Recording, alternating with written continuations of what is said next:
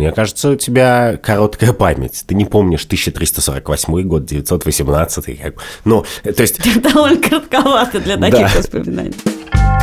Привет, это «Так вышло» подкаст студии «Либо-либо». Я Катя Крангаус. А я Андрей Бабицкий. Здравствуйте. Каждую неделю мы с Андреем обсуждаем новые этические вызовы, которые ставят перед нами новости или наши слушатели.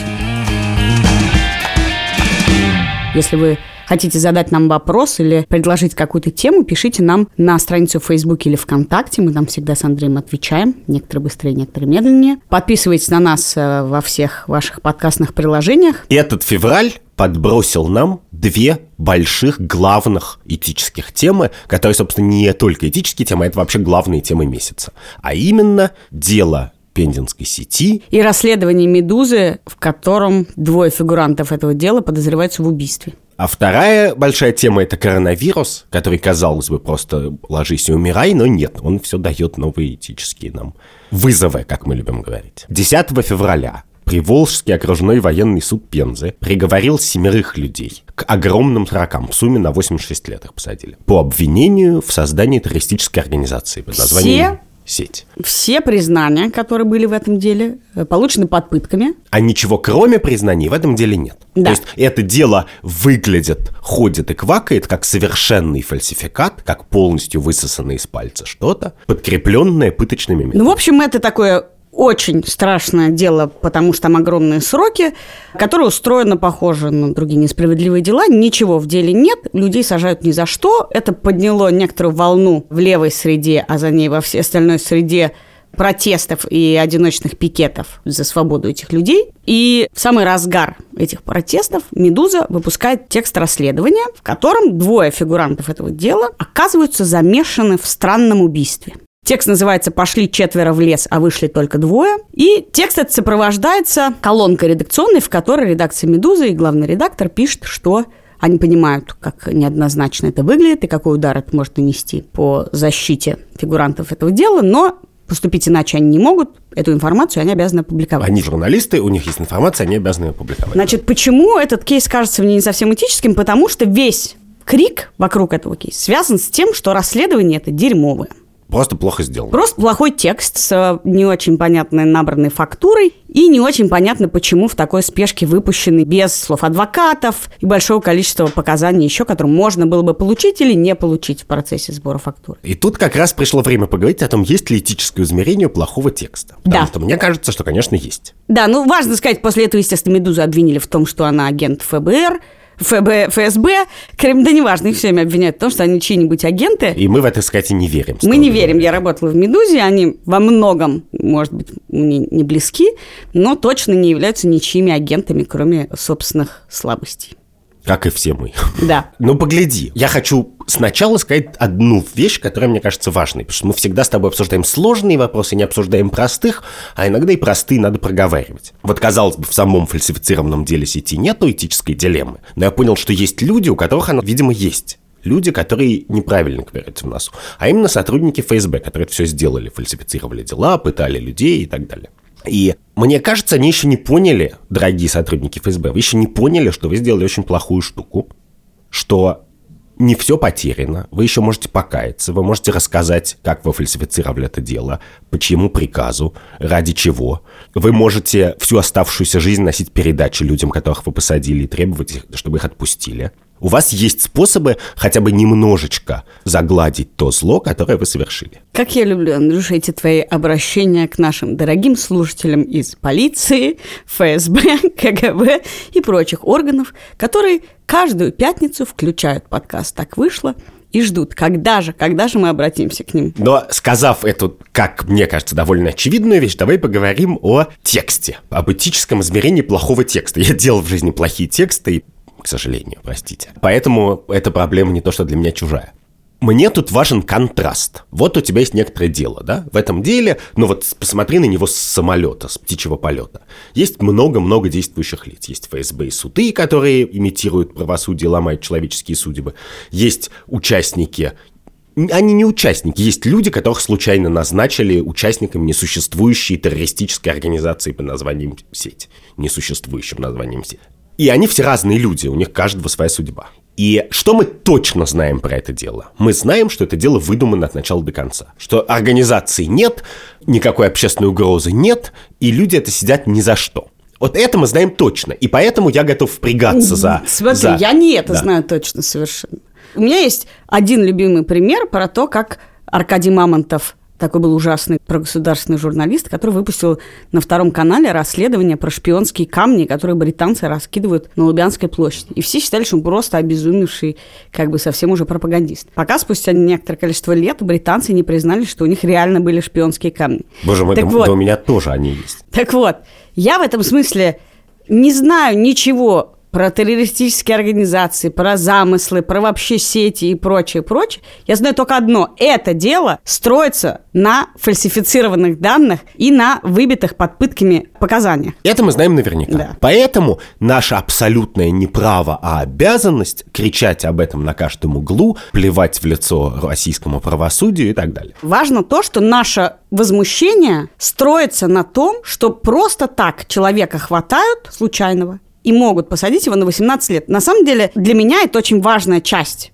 этого возмущения и этого протеста. Именно поэтому для меня этот текст, я головой могу понять, что он ничего не меняет в том, против чего мы выступали, но душевно, конечно, меня задевает, потому что ты думаешь, ну, может быть, не рандомно. И, положа руку на сердце, про кого бы ты ни прочитала, что он гипотетический убийца, и что вот его обвиняют в убийстве. Это бы на тебя повлияло. Так люди устроены. И поэтому мне кажется, что обвинение в убийстве – это очень серьезное действие.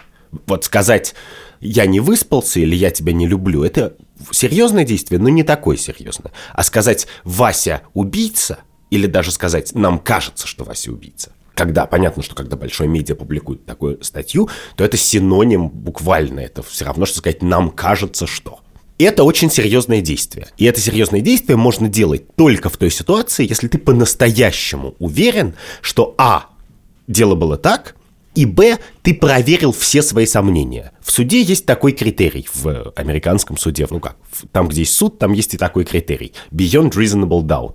За пределами разумных сомнений. Вот ты никогда не можешь знать всю правду, но ты можешь быть уверен, что я пошел туда, постучался в ту дверь и спросил того свидетеля. Я пошел туда, я отправил запрос туда, я обегал все пороги, я нашел каждую крупинку информации, сопоставил, и я уверен, что даже если я окажусь неправ, я, по крайней мере, сделал все, что мог, чтобы быть правым в этой ситуации. И вся эта картина вместе очень однозначно указывает на каких-то людей и оставляет мало места для сомнений в их вине. И это есть ситуация, когда ты можешь, например, посадить человека. Чтобы обвинить человека, стандарты, конечно, немножко пониже. Ну, в смысле, может быть, ты не должен быть на 100% уверен, но ты должен искренне верить, что это гораздо более вероятно, чем иная ситуация. На самом деле, то, что ты говоришь, учитывая, что мы живем в стране, в котором любой судебный процесс находится не то что в пределах разумных сомнений, а как бы за гранью разумного, все в этом процессе всегда устроено. Поэтому, в принципе, у нас нет ни одного процесса, про который ты можешь сказать, ну да, наверное, там». Так именно. Но в этот момент ты перекладываешь на журналистов всю следовательскую и, на самом деле, судейскую, прокурорскую и адвокатскую часть. Не следовательскую, судейскую, да. Я Да. считаю, что в стране, где нет честного суда, каждый из нас судья. Это я Более много раз того- говорил даже Более того, подкасте. Даже сотрудники «Медузы» в данной ситуации пытаются играть в независимую институцию, которая, вот, несмотря на то, как мы радеем против пыток и за все хорошее, вот такая информация, и мы ее должны опубликовать. Дальше тогда это вопрос качественный, понимаешь, что ты считаешь достаточным для отсутствия разумных сомнений, и что они считают. И это очень сложная такая ну, как бы даже не вку... ну, это отчасти вкусовщина, отчасти спор о профессии. Мне же интересно встать на сторону медузы в данной ситуации и подумать вот о чем. Представь себе, что тебе известно об убийстве. Да. У тебя нет возможности собрать доказательства. Мы живем в стране, в которой любой человек может сказать, я просто не буду тебе отвечать. Представь себе, тебе попала такая информация. Как ты считаешь, как ты должен поступить? Это довольно критическая Но информация. погляди, поскольку я работал в разных журналистских коллективах, в которых были довольно высокие стандарты доказывания, то я знаю, как это делается. Я знаю, за что меня мои редакторы бы просто погнали в зашей, когда я работал журналистом. Примерно вот за то, что повсюду торчит из текста «Медузы». Как выглядит как бы хороший текст человека, которому не отвечают на вопросы? Он выглядит так. мы пошли сюда-сюда, мы нашли вот эти документы и вот те, вот сканы этих документов, не обязательно в самом тексте, но вот на них ссылочки, вот они у нас в распоряжении, вот запросы, которые мы послали в Следственный комитет Пензенской области, Рязанской области, Москвы, Генеральную прокуратуру ФСБ. Эти нам ответили то, эти отписались так, эти отказались отвечать, а те значит, не ответили в положенный законом 30-дневный срок. Мы пошли еще по 42 адресам, позвонили 70 людям, и они отказались давать комментарии, не взяли трубку и так далее. И если это есть в тексте, то я понимаю, что люди, которые написали этот текст, проделали работу, чтобы проверить себя на вшивость, чтобы проверить, правы они или заблуждаются. Когда этого всего в тексте нет, то мой просто редактор, он был, я не знаю, какие этические воззрения были у моих редакторов, но они бы просто взяли полено и дали мне по шее. Потому что они бы сказали, что это халтура. И в данном случае это на 50% халтура, а на 50% уже это этический вопрос. Потому что обвинять человека в убийстве ты не имеешь права на таких шатких основаниях. Смотри, вот мне хочется совсем убрать этот качественный спор. Я э, уверена, что есть много людей, в том числе большая часть редакции «Медузы», которые считают, что это качественная журналистская работа. Есть какое-то количество людей, которые считают, что он некачественный. Какая-то часть мнений релевантная, какая-то нет. Этот спор, он как бы... Ну, это вечный спор про объективную да, журналистскую просто... Но мне интересно вот что. Значит, там есть часть про скорость, с которой было выпущено это расследование. И мой вопрос про то, что делать, если у тебя есть такая информация, а ты не можешь собрать доказательства, он же очень сильно зависит от общественной угрозы. Эти люди, о которых идет речь, сидят. И надежды на то, что они не будут сидеть по сфальсифицированному делу, как мы помним, у нас очень мало. В принципе, единственная надежда на то, что эти люди почему-то не будут сидеть столько, сколько указано, была вот этой общественной волне, которая, ну, если не схлопнется, я буду очень удивлена. Значит, эти люди сидят. Вряд ли в этот момент эти двое фигурантов могут стать серийными убийцами и начать кого-то убивать. Значит, в данный момент они никакой угрозы обществу точно не представляют. Ну, с той точностью, с которой мы можем сказать, что человек, уже сидящий в тюрьме, не представляет угрозы обществу. И тогда вопрос, в чем необходимость публиковать это расследование сейчас? Ни через неделю, ни через месяц, ни через три месяца. Ну, ты же знаешь ответ на этот вопрос. Потому что ты боишься, что тебя опередят, что у тебя есть эксклюзивная информация, тебя опередят, и кто-то опубликует ее до тебя и сорвет славу открывателя важной информации. Журналистов же мотивирует не ФСБ не ФБР, как мы с тобой знаем, а журналистов мотивирует то, что они опубликовали значимую и важную информацию первыми. Но интересно, что сотрудники «Медиазоны» – это издание, которое постоянно пишет о всяких судах, приговорах и несправедливо осужденных. Говорили о том, что эта информация им была известна несколько месяцев. Они вели расследование. Более того, они связывались с «Медузой» и обсуждали суть этого расследования. Но это расследование не пришло в ту стадию, в которой оно могло бы быть на медиазоне опубликовано. Да. И это и есть, собственно, в двух словах ответственность журналиста. Журналист, я совершенно в этом уверен, не обязан принимать во внимание остроту социального момента, активистские соображения, сколько людей пойдет на митинг. Но журналист, и это делает его журналистом, обязан принимать во внимание уверен ли он в том, что он пишет. Особенно, если то, что он пишет, это обвинение в тяжелом преступлении. А если он уверен, а доказательств у него нет? Он должен их искать. И любой журналист, стоящий своего названия, много раз в жизни не писал про хорошие истории, не обязательно грустные хорошие истории, веселые тоже. Я не знаю что кто-то очень на самом деле богатый или талантливый, потому что не мог их доказать как следует.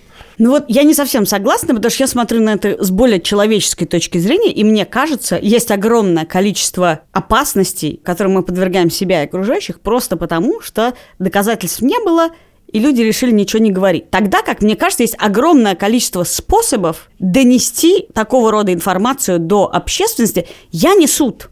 Я не обязаны вообще хранить презумпцию невиновности и соблюдать ее ни по отношению к кому. Это такая бесконечная ловушка, в которую люди любят ставить себя, что если я чего-то не могу доказать, то я не могу сказать, что этот человек дал мне в глаз. Если он мне дал в глаз, я знаю, что он мне дал в глаз. И я могу это сказать, не снимая побои, не имея записи скрытой камеры. Более того, если человек постоянно кого-то бьет, в принципе, есть способ об этом сказать, даже если у тебя нет доказательств. И на самом деле мы знаем примеры таких историй, когда доказательства, например, так сказать, воспоследовали. Или, по крайней мере, судебное дело началось после этого. Моя любимая история про американского миллиардера Роберта Дарста, который все время подозревался в разных убийствах, в том числе своей жены, своей подруги и даже в доказанном убийстве какого-то соседа, но его никак не могли посадить. Там такая мутная история про то, как человек вроде очевидно убийца, но каким-то образом почему-то все время Это не мутная уходит. история, это ответственность. Да. И дальше голливудский режиссер снял про него фильм документальный, в котором в основном все время спрашивал, как так вышло, вот там, как так вышло, а вот тут вот жена пропала, почему вас вообще ни разу не спросили, почему ваш дом не обыскали. В общем, говорит, ну, не знаю, не знаю, не знаю. И там в финале фильма, когда уже интервью закончится, там довольно душераздирающий фильм, этот американский миллиардер идет вместе с микрофоном мыть руки в туалет. И там произносит некоторый текст, на основании которого против него завели уголовное дело и снова обвиняют его в убийствах. Это способ рассказать о преступлении, не имея доказательств. Подожди секунду. Которое ре- может привести Нет, к реальному подожди. расследованию. У режиссера этого фильма было доказательство. Оно было не очень честно получено, но это было доказательство. Но это не было доказательство убийства. То, что они нашли, это письмо от убийцы и письмо этого Роберта Дарста, которое написано одинаковым подчерком. Вот все, что у них было. Нет, нет, нет. И Доказательством режиссера были слова, произнесенные в микрофон. И в данном случае прокурор бы не имел права использовать такое доказательство, ну, по крайней мере, по закону. По закону это называется плод с отравленного дерева, ты не имеешь права использовать доказательство, полученное таким образом. Но именно потому, что он не прокурор, он мог это рассказать, но потому, что он был в этом уверен. Он знал, что это так, и у него было доказательство. Это то, чего «Медуза» не сделала. Ты Если я бы- имею в виду, что вообще Медуза могла бы в этом не участвовать, что, возможно, это не статья, а пост в Фейсбуке. Вот что бы изменило бы, если бы то же самое было написано в Фейсбуке? Очень многое, потому что важная вещь, что эффект этой публикации на 99% зависит от имени публикатора. За публикатором стоит репутация журналистского коллектива, который написал за последние пять лет про много важных новостей и который проверяет информацию. Мы можем сколько угодно говорить, что мы живем в мире в постправды, но на самом деле, конечно, высказывание журналиста вызывает больше доверия, чем высказывание случайного человека, а высказывание журналиста, опубликованное через редакционные фильтры в нормальном издании, вызывает еще больше доверия. И это воспринимается как правда. Хотя ей не является. И главное, даже это расследование «Медузы» выглядит так. Там 30 тысяч знаков бессмысленной фигни, сверху вот начинаешь ее читать, а в конце маленькая главка, где, собственно, все их свидетельства приведены.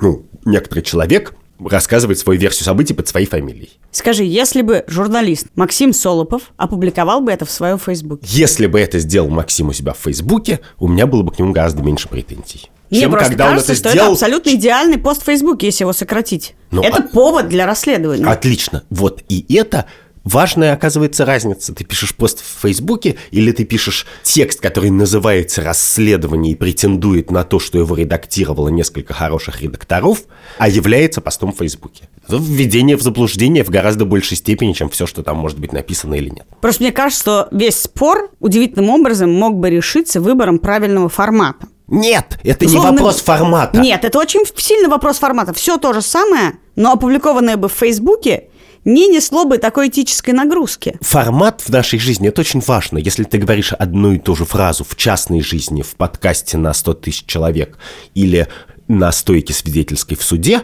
то эта одна и та же фраза будет означать абсолютно разные вещи. Это важно, это контекст. Контекст определяет очень много. Короче, мне кажется, что кроме последствий для твоих поступков непосредственных, вот я что-то сделал и наступили какие-то последствия, есть еще, блин, профессиональная этика. Если ты журналист, ты имеешь право на какие-то вещи, а на какие-то ты права не имеешь. И главное, на что ты не имеешь права, это обвинять людей в чем-то, если у тебя нет никаких там доказательств, и ты даже не попытался их как следует собрать. Понимаешь, мне тоже хочется подытожить, что на самом деле вот все умные люди, все умные люди, которые подумали про это, говорят, ну, это ничего не меняет в том, что мы выступали против пыток, и будем по-прежнему выступать против пыток. Мы не обязаны защищать хороших, или люди, которых мы защищаем, не обязаны быть хорошими или невиноватыми в других преступлениях. Мы защищаем людей от пыток. Но это так не работает. И в этом вся моя проблема, что так не работает. Проблема хорошей общественной волны в том, что она эмоциональна, она нерациональна. Ты можешь сколько угодно сказать, я защищаю людей от пыток, но защищаешь ты всегда то, что в тебе как бы отозвалось. А отозвалось тебе то, что каких-то чуваков случайных взяли и закатывают в асфальт, выдрав у них ногти и тыкав их электрошоком между пальцами. Ну, так работает защита, так работает правозащита.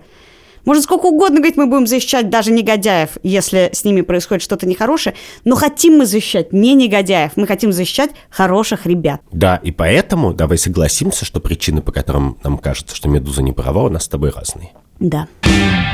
Ну ладно, давай теперь о веселом. О том, что мы все умрем? Да. Ну, слава богу. И жизнь не устает нам об этом напоминать. И главное, жизнь не устает нам напоминать, что умрем мы от летучих мышей. Я всегда думал, что по-другому, и всегда их побаивался немножко, даже будучи зоологом. Но вот теперь вот такой кунштюк вышел. Летучие мыши заразили нас вирусом. Мир сошел с ума. Знаешь, я только что прилетела из Италии. В Риме прекрасная погода. Мгм. Я тебя ненавижу больше, чем китайское правительство. Ну, Да. подожди минутку. Когда я улетала, за мной закрывались города. Венеция, карнавал закрыт. Выставка иллюстраторов детских книг в Болонии закрыта. Милан закрыт. С полок, ты не поверишь, присылают фотографии, с полок снесены макароны. Коронавирус пришел в Италию. Последнее утро перед отлетом мне что-то не здоровилось, и я волновалась, что я приеду, и меня поместят в карантин. А сколько людей, интересно, боятся, что ты их заразишь через микрофон сейчас? Ну, я думаю, многие люди просто надели маски на уши. Ну уж, да, да, да. Так вышло. Так, вот, вышло, естественно, когда я приехала в Россию, просто никого ничего не волновало, никто меня не проверял ни тепловизором, ничем другим. Но я заметила в аэропорту, и российском, и итальянском, что несчастные китайцы, а заодно и японцы, и, думаю, корейцы, И все, кого нетренированный русский взгляд не может отличить от китайца. да, с ужасом шарахаются от всех людей, ходят в масках и думают только потому, что остальные европейской внешности люди с ужасом шарахаются от всех, кого они не могут идентифицировать. Но, кстати, а ты знаешь смешную вещь про маски? Что в восточно-азиатской культуре, и в Корее, в Китае, в Японии, маски надевают для того, чтобы никого не заразить. Вот тебе стало немножечко плохо, ты покашлял, ты тут же надеваешь на себя маску, чтобы, не дай бог, никого не заразить. А в России, по моим наблюдениям, маску надевают, чтобы не заразиться. И это довольно смешно, потому что от этого она не помогает. Как и вообще, я так понимаю, что маску несколько часов можно носить, а потом надо немедленно менять. Да, но это еще такая демонстрация неразумного эгоизма, что я покажу, что я не хочу заразиться, а не не заразить вас. И при этом я еще воспользуюсь неэффективным средством. Ну, шутки шутками, меня пропустили, я, может быть, заражу коронавирусом всю студию либо-либо, но это еще не точно. А Алла Ильина, которая вернулась в январе из Китая и наблюдалась в Боткинской больнице, и сбежала оттуда, была по суду насильственно отправлена обратно в больницу. Это было в Петербургской Боткинской больнице, и говорят, что даже главврача ее уволили после этого инцидента. И у меня здесь есть два вопроса. Во-первых, с каких это пор общество управляет моим здоровьем? Раньше мы с тобой обсуждали, что общество может влезть, если я убиваю своего ребенка, не леча его от ВИЧ. Но если я болею гриппом, каким образом вы можете насильственно указывать мне, где мне находиться, где мне лечиться, где мне страдать?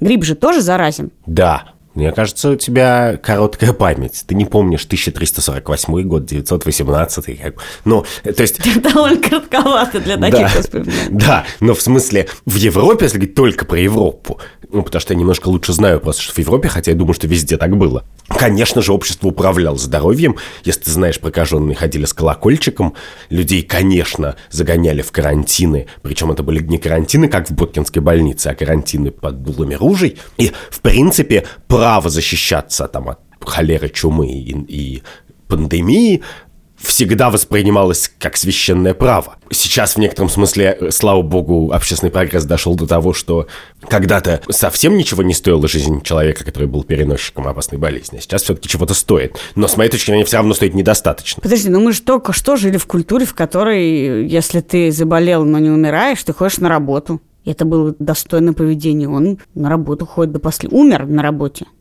Круто было. Да, но погляди, понятно, что за последние сто лет мы стали, в принципе, меньше болеть всякими совсем неприятными болезнями, с одной стороны. С другой стороны, блин, мы выросли в, действительно в культуре, где почему-то самопожертвование считается хорошей вещью. Но Вообще-то наш страх перед болезнью, перед заразой совершенно как бы рептильный. Ему десятки, сотни миллионов лет. И коронавирус или любая другая эпидемия – это такой легальный способ разбудить в себе рептилию.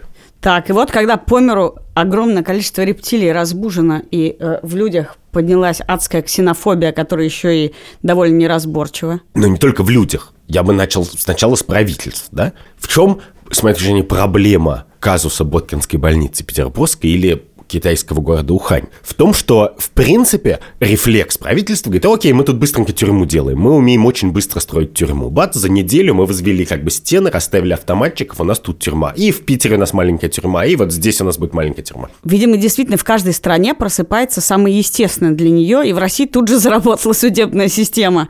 Давай мы судом быстро тебе прикажем, что твое место в больнице. Да, но везде бы как бы все заработало плохое, что может заработать, но важно следующее, что, казалось бы, если ты считаешь, что коронавирус, например, это адская опасность, причем не национальная, а международная, понятно, что он угрожает всему миру.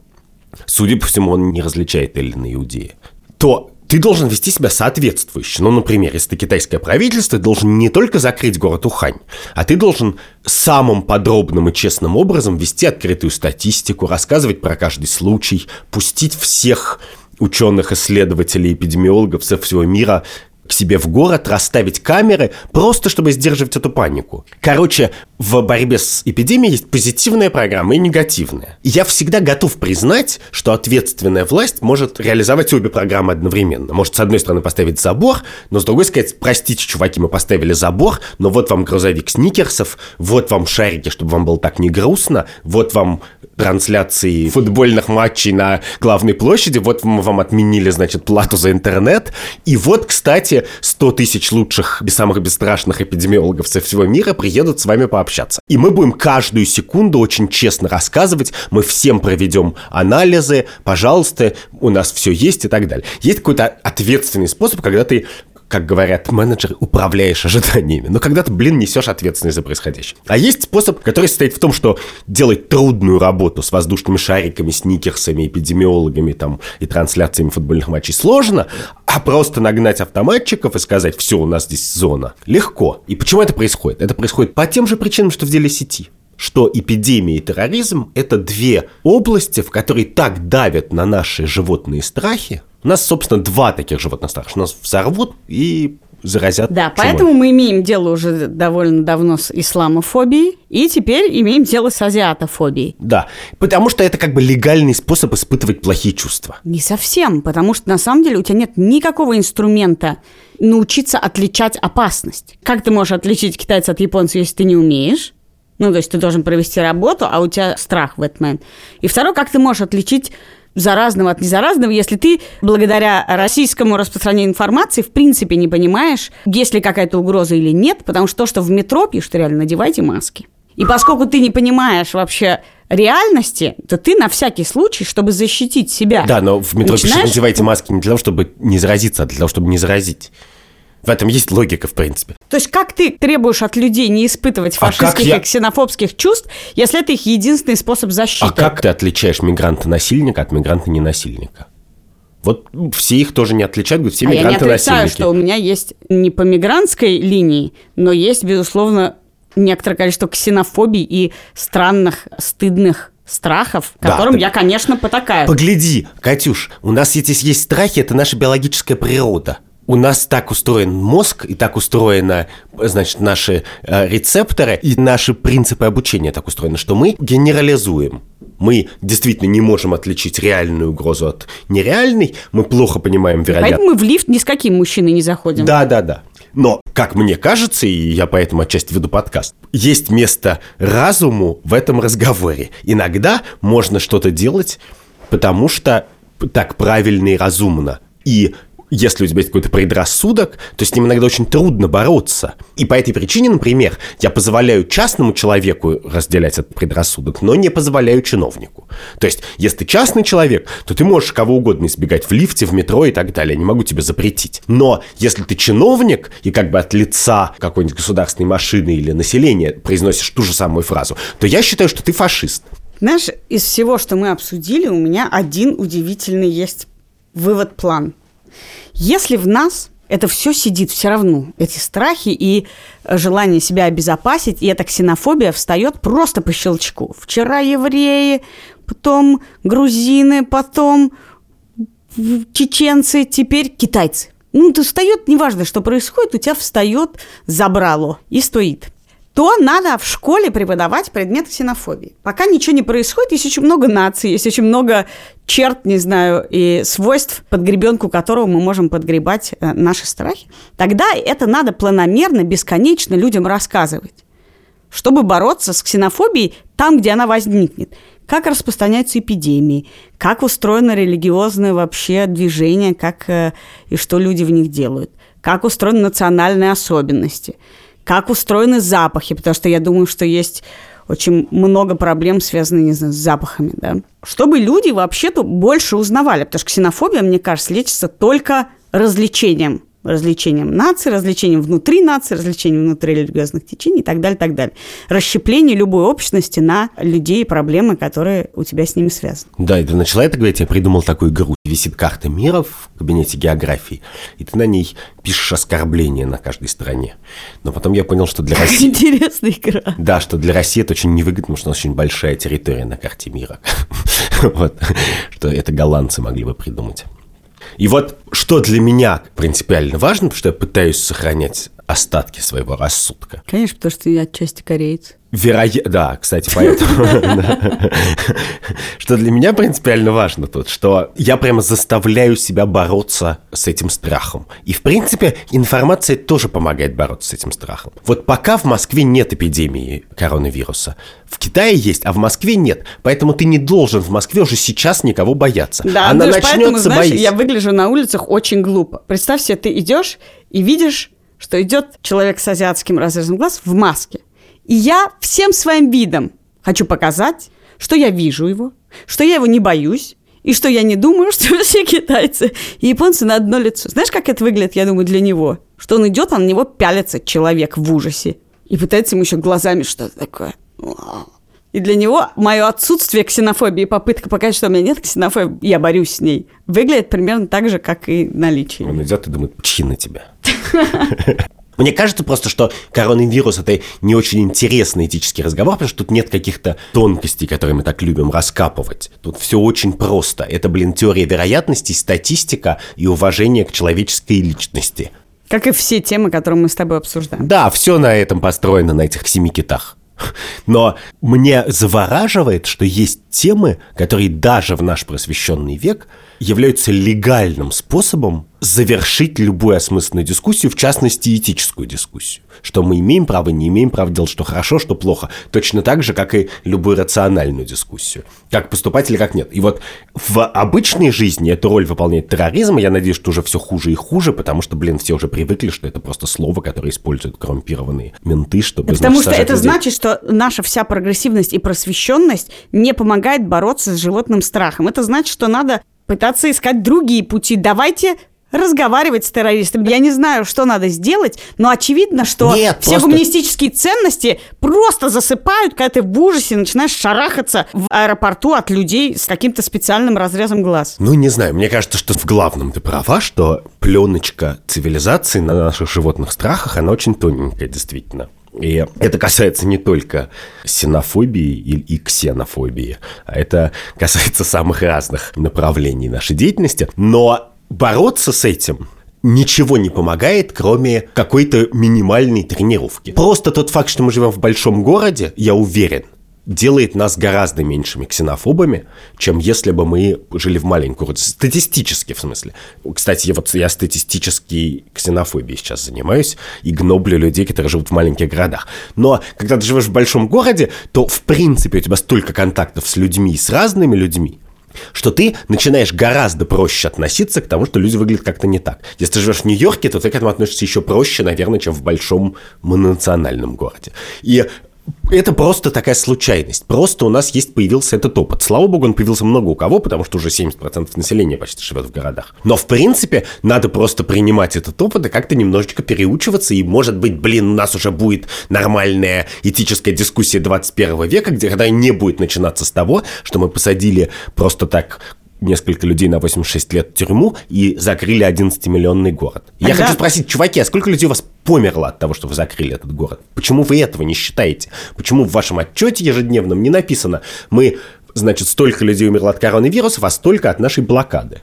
Чтобы мы хотя бы могли рационально про это поговорить. Ну, с тобой-то не о чем будет говорить, Андрюш, если все будет так, как ты хочешь. Так я на самом деле, как ты понимаешь, говорю, чтобы себя изменить. Себя. Даже не тебя.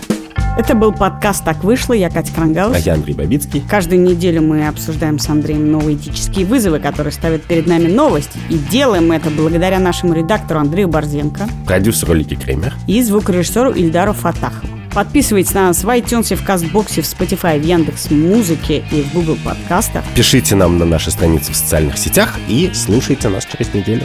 До свидания.